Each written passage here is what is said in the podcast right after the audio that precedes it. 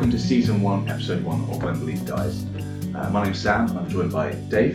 Hello Dave. Hello Sam. So yeah, welcome. Um, this is the first episode of what we thought would be kind of like a pilot for an idea of a podcast, or maybe like a vlog or something like that, where we basically discuss faith. We discuss big questions in life, and we talk about who we are, where we come from, and different things that we're uh, going through and thinking about. So kind of want to set the scene about what When Belief Dies is, and kind of how this is going to work, and then uh, yeah, we'll just go from there, I guess. So yeah.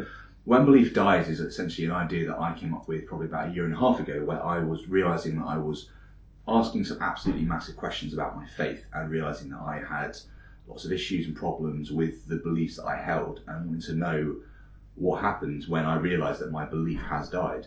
Um, can I move on to another sort of belief? Do I have no belief? Where do I stand? Am I now an agnostic? Am I an atheist? What, what does it all mean?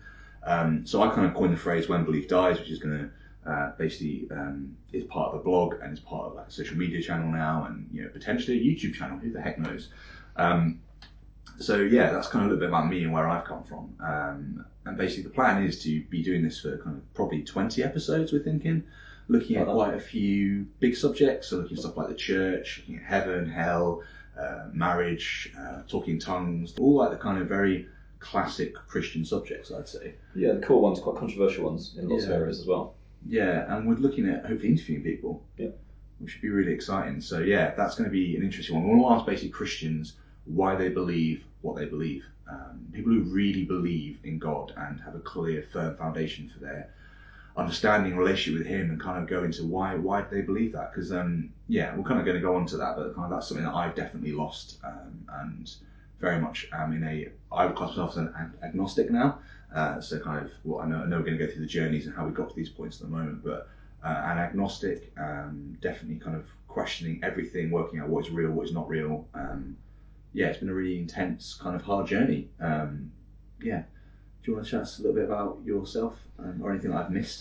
Uh, no, of course. No, I don't mind. Um, one of the things we did want was to you really honestly question, so what you mentioned there was, what do people really believe? Yeah. So we, this isn't an intentionally divisive discussion or trying to convince people of one way or the other. What it is is it's trying to get people to truly know why they think something or why they believe something and what are the foundations in that. And yes. As you said, the interview people would love to know, people who truly believe, why they truly believe. Like, I'd love to know why people, like, what is it that makes them decide that this story Christianity, which is what two thousand years old, why is that true? Like, really true, not just an idea or not just a concept. It mm. is a truth to their life. And so that's one of the things we really want to know is, yeah, people who truly believe, why is it that they truly believe? And yeah, I'd love to know that. But as you, I'm sorry, yeah, go ahead. I'm saying, because it really is like it is the, the bedrock upon which people build their entire life. Like, I, I've noticed very much as things have fallen apart that it, it's been absolutely everything has been questioned and. It's fallen apart, really. It's like you're kind of trying to unstick two things that you never thought would unstick, so therefore you built everything on it. And I, I think it'd be really interesting at some point as well to get on um, kind of people from other belief systems, other faiths, because they have very similar, not the same obviously, but very similar ideologies, beliefs, frameworks, and trying to work out kind of what is what is it about religion and faith that makes it so, I guess, aggressively important to someone's complete mindset about how they should live their lives and right and wrong. Um, yeah, currently. No, of course I agree. Yeah, and it's those foundation sentences, as you said, when you start questioning them, they can get knocked down. You realise that potentially so much of someone's belief isn't founded on anything but the culture they're in, or the church they're in, or the church culture they're in, or the denomination, or there's so many things that lead to that belief being true uh, to them, and is it true? And that's a really good question to ask. And I think so. The way I I'm coming to this is, I would still say I'm a Christian, but I am full of doubt, and I'm not sure those foundations we just talked about, which are true and which are not. Because mm. I want to know if, if you take Christianity in its true sense, it is absolutely life-changing. If you are a follower of Jesus, then it should change everything. Yeah. And what I've seen is it really does. Yeah. And so therefore, if it's going to change everything and your entire life is going to be impacted, probably negatively, if you read the Bible again, it Jesus doesn't paint a picture of a happy life, he paints yeah. a picture of a really hard life, he does. But knowing him, which is the reward. And so if you're going to commit to that, you need to know what it is and what it means, and if you actually believe it. And Jesus himself says, um, one of his parables is about the king doesn't go to war unless he knows he can win. He doesn't. Someone doesn't build a tower unless they know they have the resources to do it. Yeah. because they'll look like a fool. Yeah. And he's saying that to people who are trying to follow him. So Jesus, at the very beginning, he doesn't do this easy in. He has a very high bar, saying, be aware of the cost. Yeah. Um, and so that's the reason I'm coming to this is, um, I would still consider myself a Christian, but there's a whole raft of doubt. And what I've found over the last just couple of months, questioning these things has made so much tumble away. Mm. And I feel like it is falling at a surprisingly high rate.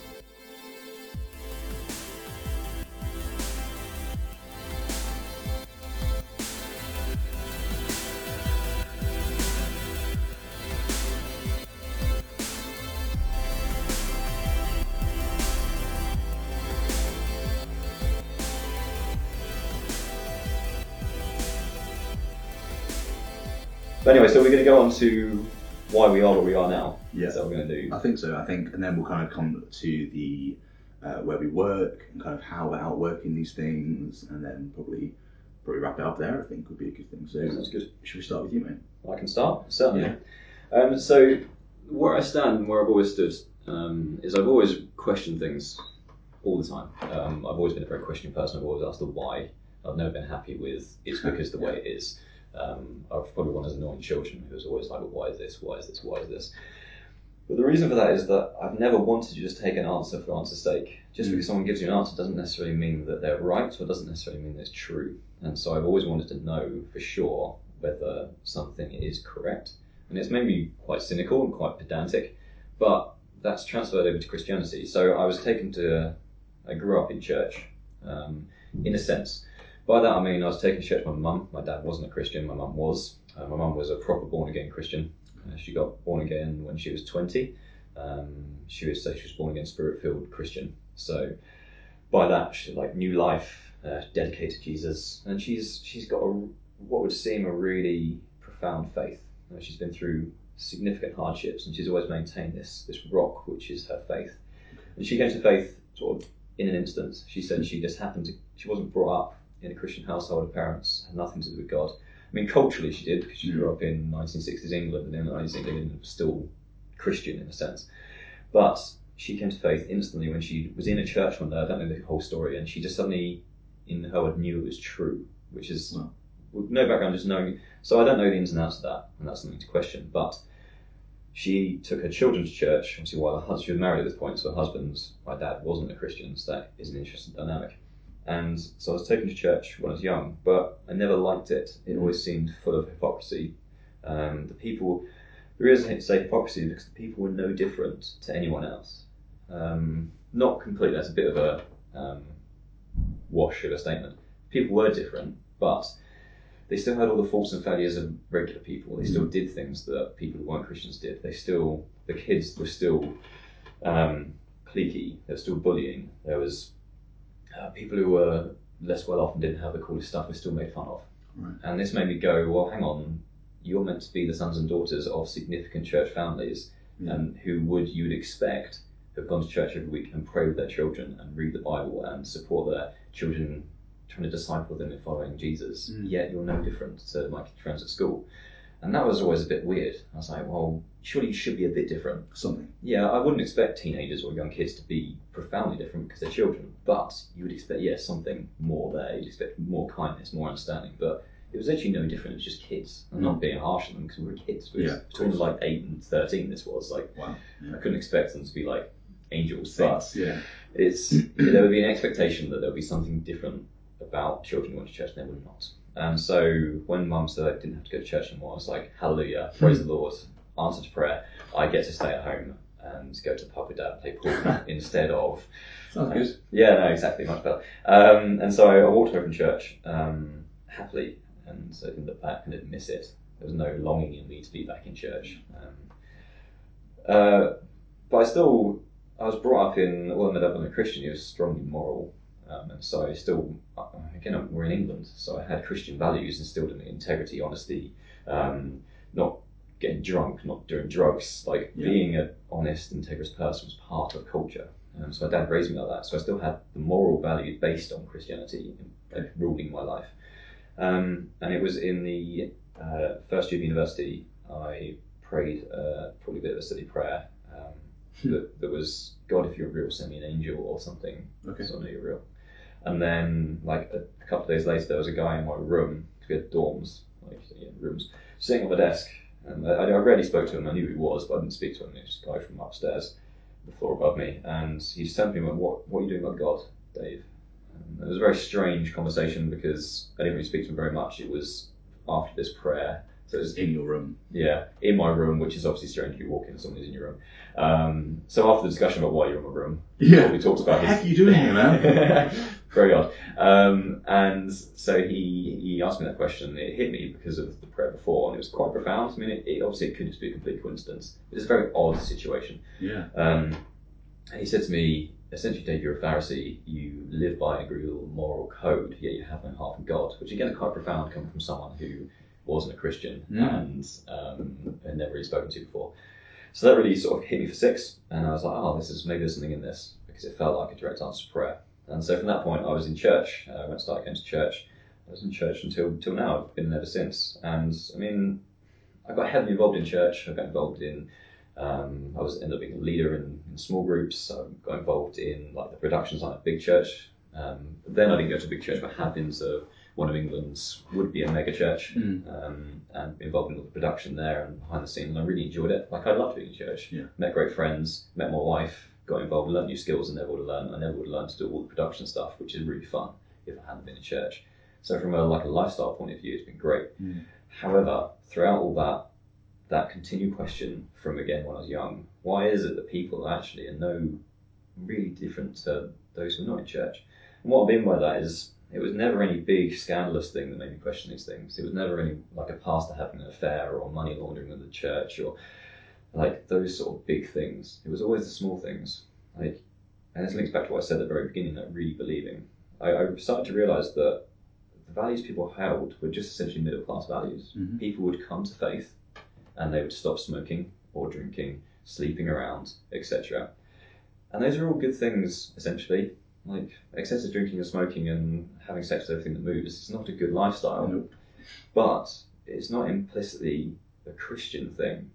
And people would do all those things, they'd stop those activities yeah. to be part of the community. But their actual mindsets and their focus of their life would actually still be completely on themselves. Mm. And so some will stop all these things, but their focus would still be on the career. They want to be married, want to have children, want to move into a semi-detached house in the suburbs.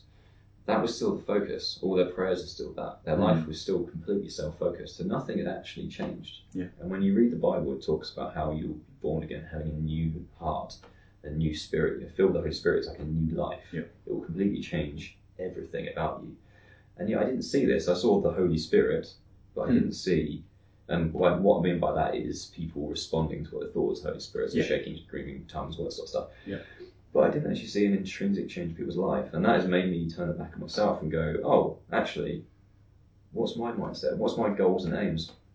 Me and my wife moved to the suburbs mm. for the school, yeah. Yeah. for our children. Yeah. But that isn't a Christian, we didn't pray about it. We didn't go, Lord, where do you want us to move to? We went, that's a good school. We want to go there. This is the catchment area. Yeah. Buy a house here. That's literally what yeah. we did. And so it had nothing to do with Jesus. We could claim that, oh, we managed to get a house because of Jesus got us a house, but did we really? Or did we just move to the suburbs because it was nicer? Yeah. We have a lovely house with a lovely garden. Yeah. And it's essentially semi-detached because it's an end terrace. Nice. Like, we have a lovely house. Like, we literally have all the things that everyone's striving for. But none of that was based on praying to be led. It was purely based on our own desires. And I realised that. So I hear people talking about moving house, and the discussion is, what's the nicest schools? What's the nice area? What can we get for our money in this nice area? None of it is, where's God leading me to? I, I see so few Christians praying and then moving to bad areas. Yeah. Um, and I'd expect, again, reading the Bible, that that would be commonplace. Not, I'm not, I don't want to be a hypocrite because this is me as well. We never did this. And it made me realise that although I say I'm a Christian, I don't think I actually believe it because my lifestyle doesn't reflect mm. what I say. Nothing. I don't... I wouldn't walk past the homeless man in the street and invite him back to my house to stay, even though I know he'll be sleeping in the cold in the winter and might die. I would not invite him back to my house because I'm more concerned about my house yeah. and my daughters yeah. rather than him. And again, the Christian's called to live sacrifice, like yeah. sacrifice life, lay down your life. But I don't do that. Yeah. So When I said at the beginning that I still say I'm a Christian, I still say I'm a Christian because I want to be a Christian, but if I'm honest, I'm not. I don't actually believe this because it's not actually true to my life. Mm. And that's the realization I've had, is that there's a desire for this to be true, almost, because I don't desire all of it to be true, because if it's true, everything changes. Um, but I don't actually believe it because I don't live it. Yeah. Um, and just one more thing to say on that, because I've been rambling for quite a few minutes, yeah, yeah. is it was in church I've recently left. Um, it was January two thousand seventeen. They did a talk on money, and this is like one of the wake-up moments. There's been a few wake-up moments we can talk about throughout when we, we talk about things. This is one of the wake-up moments, because I realised that the talk was awful in right. the sense of it was so badly based in the Bible. It was essentially prosperity gospel, um, and it's really badly done. That in itself is is almost like, so what? That can happen. Yeah. Humans make mistakes. Like, we're not perfect. But it was the realisation that everyone around me, there was a lot of people, the church goes who has about fifteen hundred people go on Sunday. There was a lot of people. No one seemed to realise how bad it was. And everyone just nodded and agreed because it fit with their chosen lifestyle. It didn't fit with Jesus, but it fit with how they wanted to live. Mm-hmm. So the idea that if you tithe, you'll get money back, you'll be blessed, you'll get all the things you want. If you pray, is is based on, you know, classic Malachi, floodgates of hell and all that sort of stuff. Yeah. If you do this, you'll get given reward, and everyone loved it, and it just—it was a wake-up moment. Because I was like, "Hang on, this isn't what Jesus said," and these are Christians who follow Jesus, and everyone's like, "Oh yeah, yeah, I'm not into this," because it fit middle-class values. It didn't fit. It hits the culture, right? Yeah, and so that was a wake-up moment. It's like, "Oh, nobody actually really believes this." um, no, it's terrifying. So that's where I. So that, that's sort of a rough overview of my journey. Is that I, yeah, was church raised, moved away from church. As soon as I cooked, I hated it. Came back to church because of that experience, but all the time I've been back at church, I've always questioned the validity of it because of not significant bad things Christians do, but the lack of like honest life change in the yeah. way that Christians live. Yeah. And it's not the small thing, it's not the big things, it's the little things that don't change, other than these obvious things, or obvious middle class values. Yeah. So that's where I stand. Amazing. And I wanted to ask you, um, you've coined a phrase that you've used with me a few times, uh, which is uh, it all began with a Dyson. And I wondered if yeah. you could just give us, give us yeah. that story. That's really interesting. Um, so this is referring to my wife, for ages, wanted one of those wall-mounted handheld Dysons. You know, they're, they're generally really expensive. They're like five hundred quid or something crazy. Wow. Um, they're like crazy money. And I, you just imagine, like, David, can we buy a five hundred pound Hoover? I'm like, no, not a chance. Because that's ridiculous. However, I essentially said, look, if you can find the money, you can, I don't care, because that's like not household budget money, yeah. do what you want. So my wife spent maybe two months saving, selling things, like things we didn't need. Mm-hmm. Like I had to like hold things from stop selling them, like um, not our children, that'd be weird. Um, no, like, but there was possessions we didn't have anymore, so she went through all of the stuff, see what she could sell on eBay, wow. see what she could sell on Facebook, buy and sell. She managed to find both the Dyson on offer for half price, and also she sold it to staff, so she bought it's still two hundred fifty quid for a Hoover. Yeah, that's one. If we talk about being middle class, the laptops, who spent two hundred fifty quid on a Hoover, it's yeah. crazy. People don't have floors in certain countries. Um, it's not even funny, and we think it is. Um, yeah. But it's awful. That is ridiculous, isn't it? Yeah. Absolutely crazy. Anyway, so the point is, she saved up all this money and got this Hoover. And I've got to be honest, it's life-changing. This Hoover is the best thing ever. It's so good. Like, if I'd known how good it was, I would probably would have bought out our household budget because it changes everything. It changes the way we hoover. So before hoovering was a task, you had to go, oh, I'm doing the hoovering now. It was like an hour of like yeah, drudgery. Yeah, oh, yeah, oh, hoovering. Yeah. Now it's like, oh, I was a bit of a mess. Done. So it's like powerful Dyson on the wall, charges itself, off. It's ergonomically, it's amazing. It is incredible.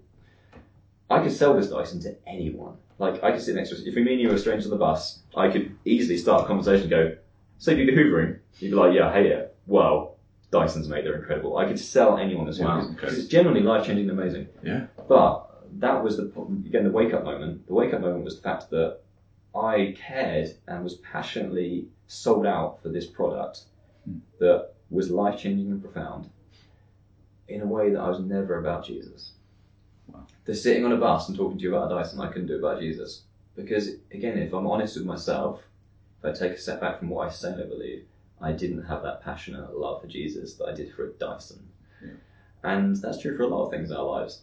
But this was profound because it cost us. It was a great sacrifice. We had, we had to do a sacrifice to get it. and it changed our lives when we got it. Yeah. And that was a moment, wake up moment of, essentially it started with that, was that realization I was more passionate and evangelical about Hoover than I was about who I professed to be my Lord and Savior. Mm. So yeah, it was a, a wake up light bulb moment of, wow, I, I don't really believe what I say I believe.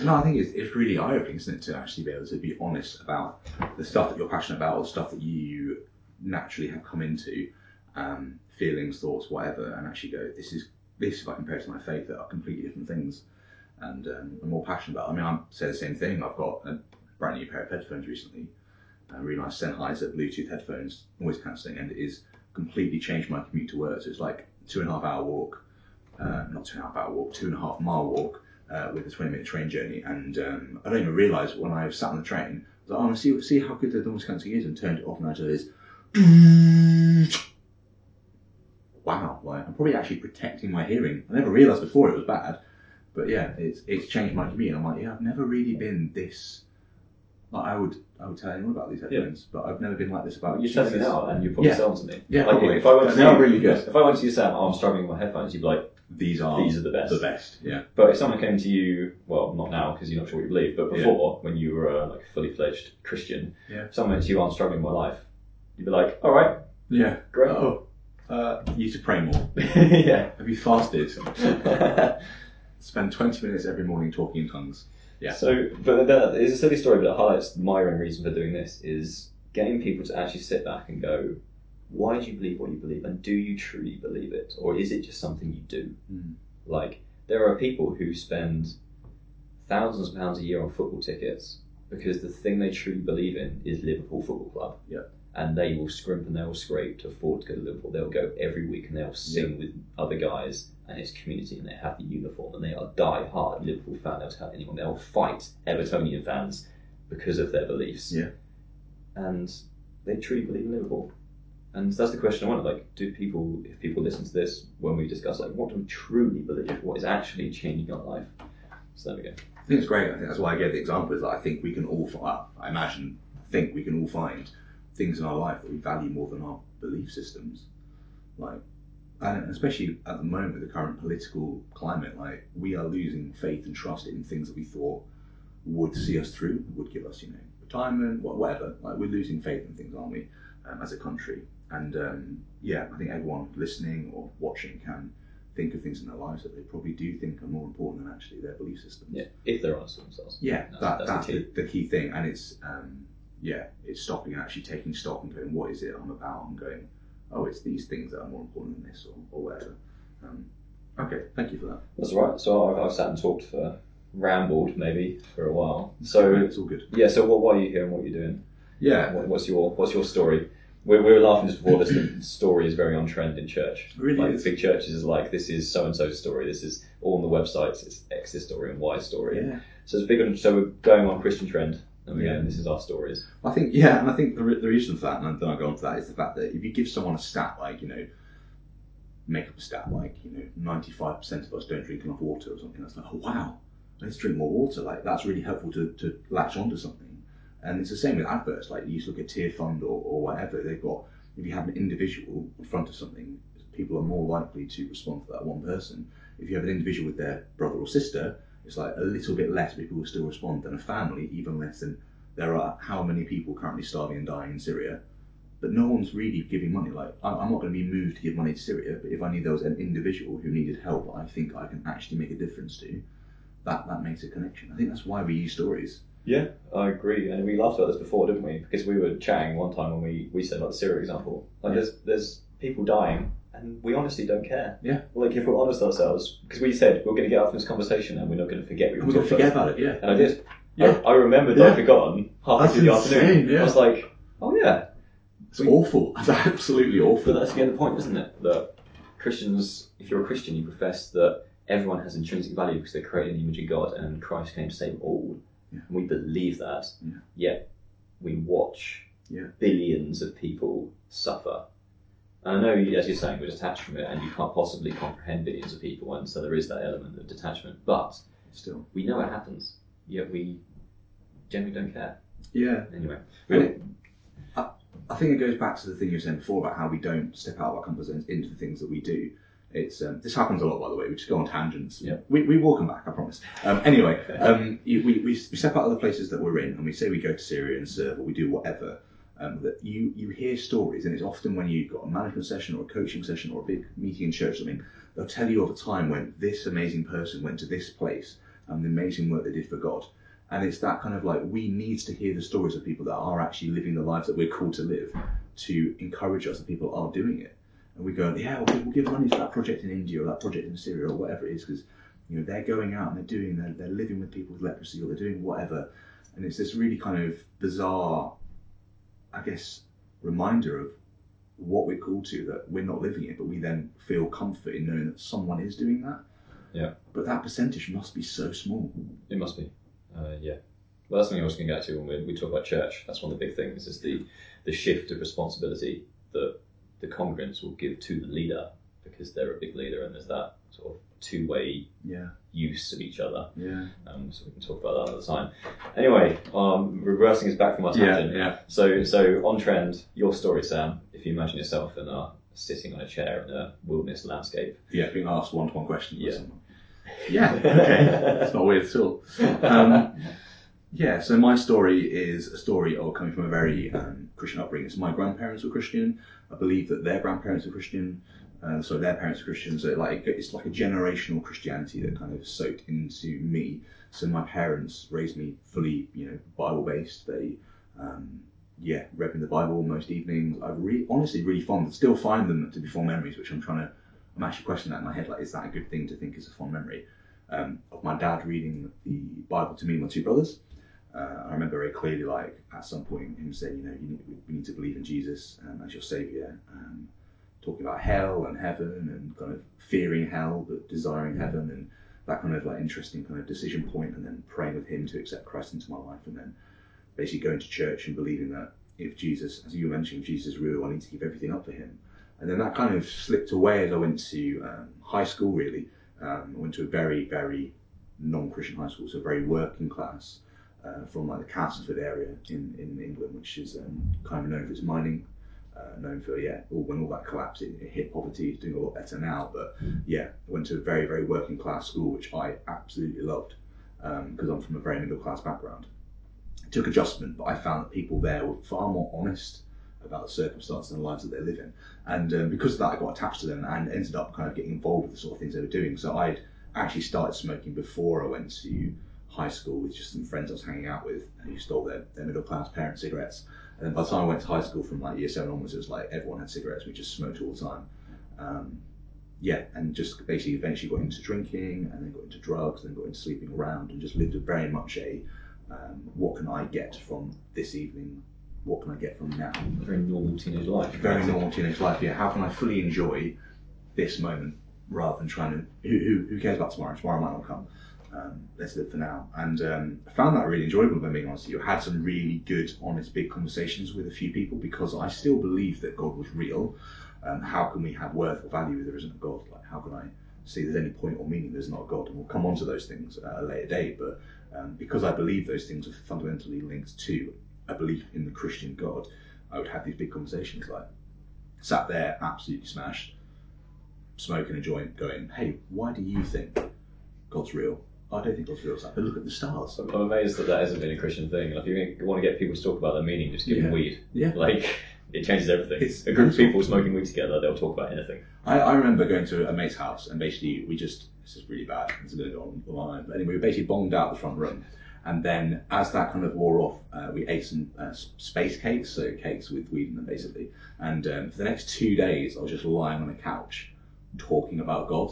And it was one of the most spiritual experiences I've ever had.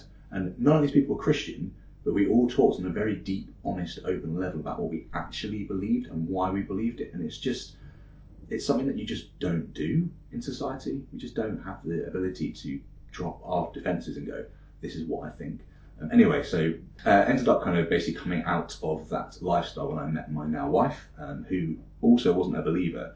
Um, but I kind of uh, met her and realised that there was more to live for than just me. So I decided to try and get myself back on track with my belief, my actual beliefs in, if God is real, I need to follow him. So let's try and follow him and do what I need to do and have that relationship with him. So I started reading my Bible and praying and seeking God as best as I knew how from being taught from church and my parents.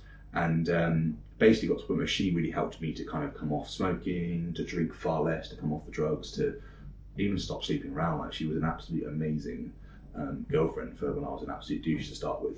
Um, uh, she helped me become, yeah, a loving man, I think, honestly. Without her, I don't know where I'd be. And um, yeah, I then kind of had this really awkward dilemma where there's this amazingly beautiful woman who is trying to help me get my life back on track, but does not believe in God. And um, just talking to my dad and my other friends and stuff, and it's very clear that a lot of conservative Christians would say that you cannot marry someone who's not a Christian. Yeah. Uh, Paul's let us talk about this a little bit as well um, when he's talking to different churches that he's writing to, but um, I basically said to Kirsty, like, hey, look, we cannot get married unless you're a Christian. And I love you, I don't want to get married to you, but we're going to have to break up if this doesn't happen. So I almost like forced my wife into this like awkward, no, now wife, into this awkward situation where she decided to become a Christian. Now, she might very well have become a Christian for believing what it is, but looking back on it retrospectively, I can't help but think there is absolute intense pressure where she basically started going out with me, lost most of her friends because I was a douche, um, helped me get through, and then she had me going, I'm going to leave you unless you become a Christian. Well, that's awful when I think about it. It's, just, it's like very long game evangelism, isn't it? Yeah. yeah. It's just terrible. I take all these things away, all these things away, you get me back on track, thanks, yeah, I'm getting, getting, getting, getting, and cutting it off. Oh, okay, cool, Let, yeah, let's keep going. I was like, so eventually she became a Christian, which I was delighted with at the time, but now it fills me with horror and dread that I, as I said, she might very well, and she does, she'd say now she's a Christian still and she knows I'm struggling with this, but um, then she might very well have said that she just did it because of me. She might also have said she did it because of God. I'm not going to fill those things in for her, but yeah, looking back on it, I can see how it could be construed as I made her become a Christian, basically. Or at least say the words or say the prayer.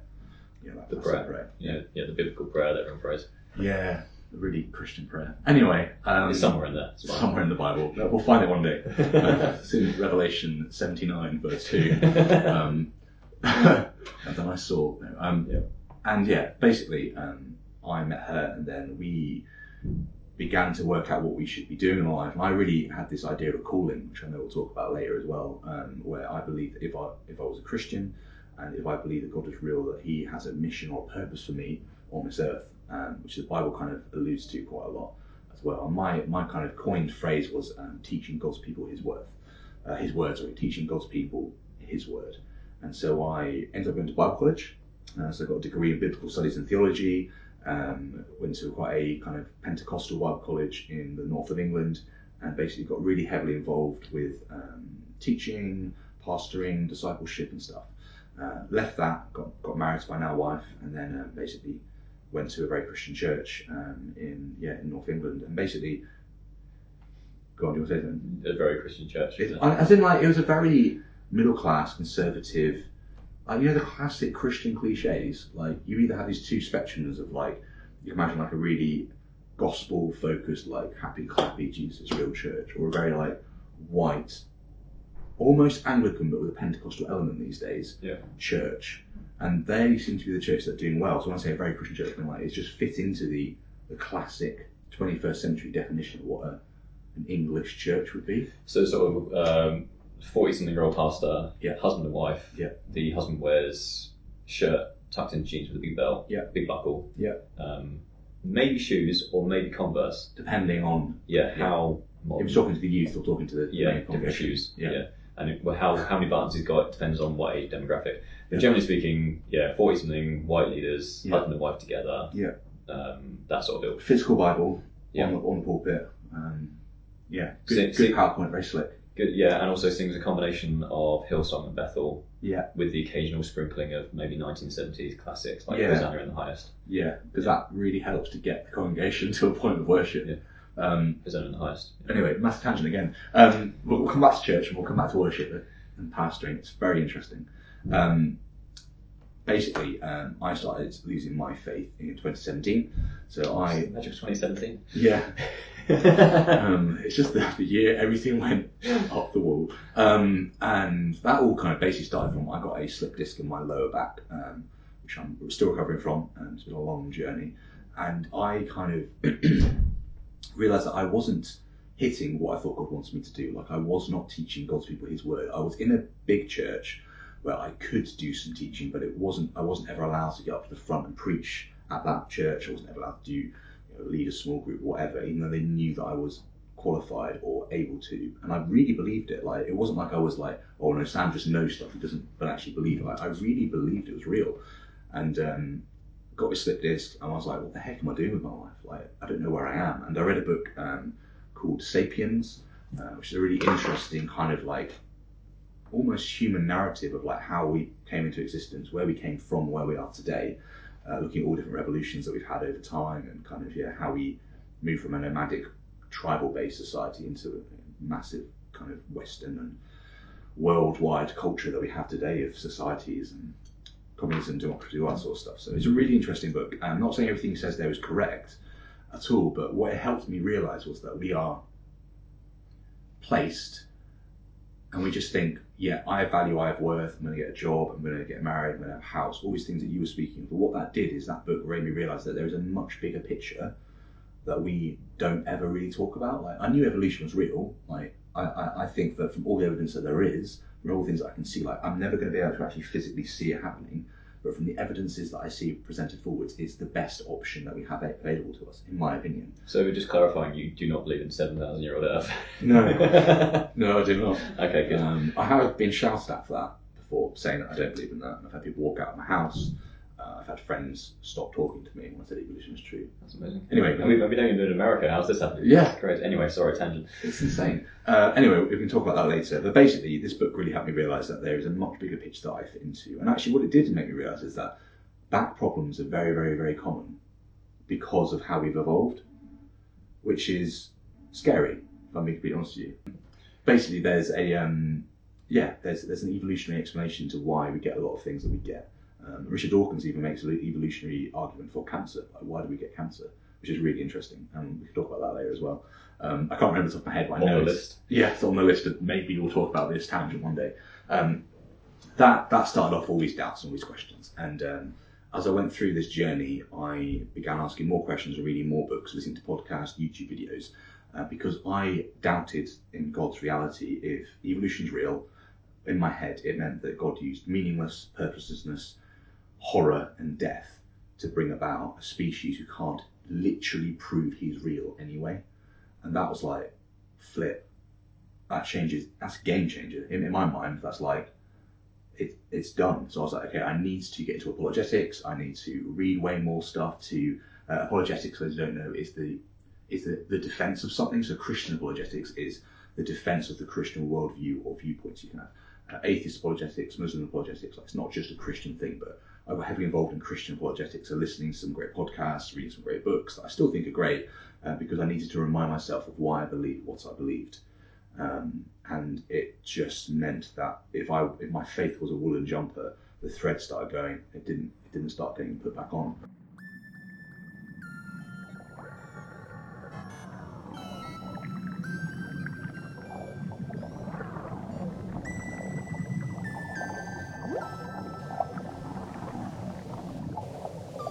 Um, so yeah, basically the next few years I got more involved with church, because at the same time as apologetics, of course, serving harder is going to help me know that God's real.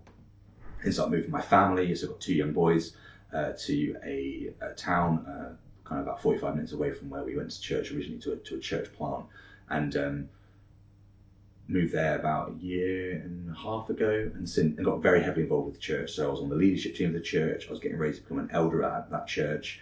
Uh, it was me and the pastor, uh, or the lead elder, whatever you want to call him, uh, were very, very close, and we still are very close, we're very good friends, but um, were the, the two guys that were going to see this church become, not from a, go from a church plant to a full, fully fledged church with regular giving, worship, set, set way of doing things. And um, basically, as it all unravelled, and I'm still on the process of kind of moving out from this church and actually going, firstly, I don't actually believe that I can teach anymore. So uh, for me, it's the concept of, of serve or lie. I know with you, it's all began, it all began with a Dyson. With me, it's serve or lie.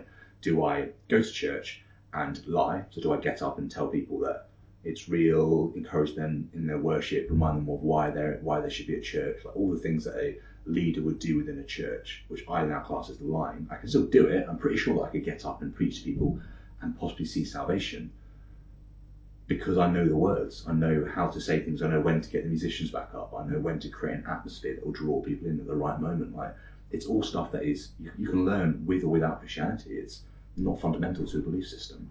Um, or do I just serve? So at the moment, I'm more like the setup team or the A V team or the litter picking team. Um, where I am now, though, is I'm like, well, if I really don't believe that God is real and Christianity is correct, am I serving something, an organisation um, or a charity, which is another interesting one? Churches are charities these days because they're you know, tax-free, get more money. Um, am I serving something that is a lie in a community and is giving false hope? Um, so I'm in a really weird situation now where I uh, I'm not a Christian, and that feels very strange to say. So really in the last six months I've been able to say I'm not a Christian. Um, I'm an agnostic. I don't want to call myself an atheist because I don't I don't know enough. I don't know, not that you need to know everything to have a belief system, but I just don't know and I'm questioning everything, and that is the that's an, an agnostic framework, is the, the uncertainty yeah. um, of what you believe and why you believe it. And um, yeah, everything's changing, and um, that's kind of kind of my story.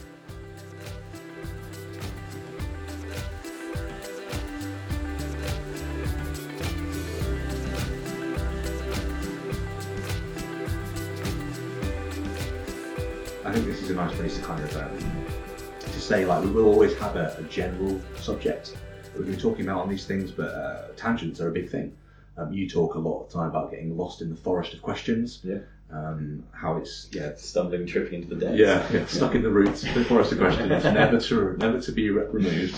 Um, yeah, and I think that's that's really good. Is to ask questions and to go, what are the answers? And a lot of the time we don't know. Yeah. We don't know what the answers are.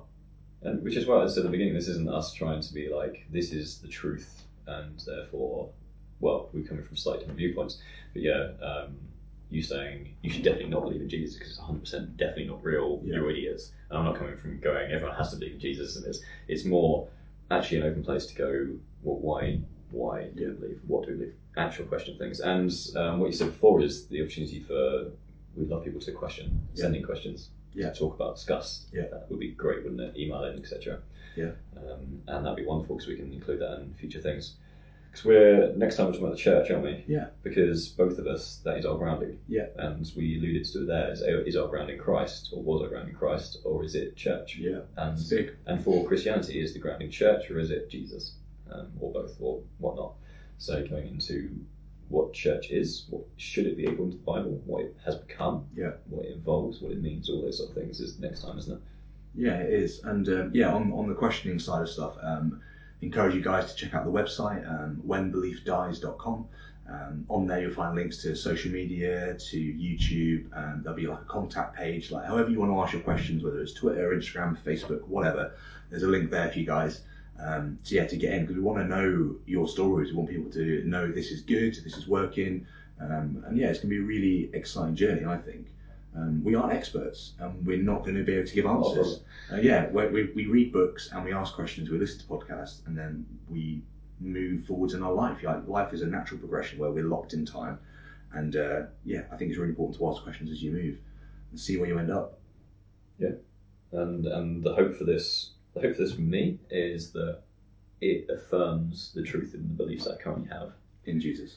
In Jesus, yeah. And the fear of it for me is yeah. that it will destroy all the foundations of my life. Everything that I believe in. Yeah, yeah, that's um, fair. But no, because of that thing, I, I want to know why, why I believe what I believe. And yeah. this is a source of that, is yeah. why I believe. So yeah, that's my hope in this. That's good. And hey, uh, When Belief Dies is a blog. Um, first and foremost, um, I started a kind of a blog a couple of, uh, well, about a year ago, where I've been writing a blog post every week. So it's a few months behind the kind of where we are now, but um, check it out. It comes out every Saturday at seven a m. Uh, so yeah, that's again, when belief dies dot com. Um, and Dave's not got a Twitter account, so I'm trying to convince him to make one. No. I am um, obviously with the social media is from the devil. We know that from church. Yeah, yeah, yeah. Unless it's really cool photos and cool phrases, like I mean, that that's not from the devil. No, obviously, like, like everything like, else, like countryside background with uh, Jeremiah yes, twenty-nine, yeah. you know, plans yeah. possibly that's fine. Hey, there's, there's there's there's a great app at the moment actually called Bible Lens, which is from YouVersion, where you can take a picture of something. So I could literally take a picture of this camera, which I'm going to do now, and I'm going to then put this onto Bible Lens, and it's going to produce a quote that matches the image that it sees. Wow, it's amazing. So anything could be a picture of your children, your wife, like anything, your place of work, and it will attribute a Bible for like as if literally pulling scripture out of context and just shoving it into. It is literally pulling it out of context. It's mad. It's incredible. Yeah, I love church. That's what we're talking about next week. Yeah, it's my favourite subject. Oh, it's gonna be a long one. Right, it's been an absolute pleasure. Um, we'll catch you guys next week, and uh, yeah, thank you for stopping by and checking out When Belief Dies.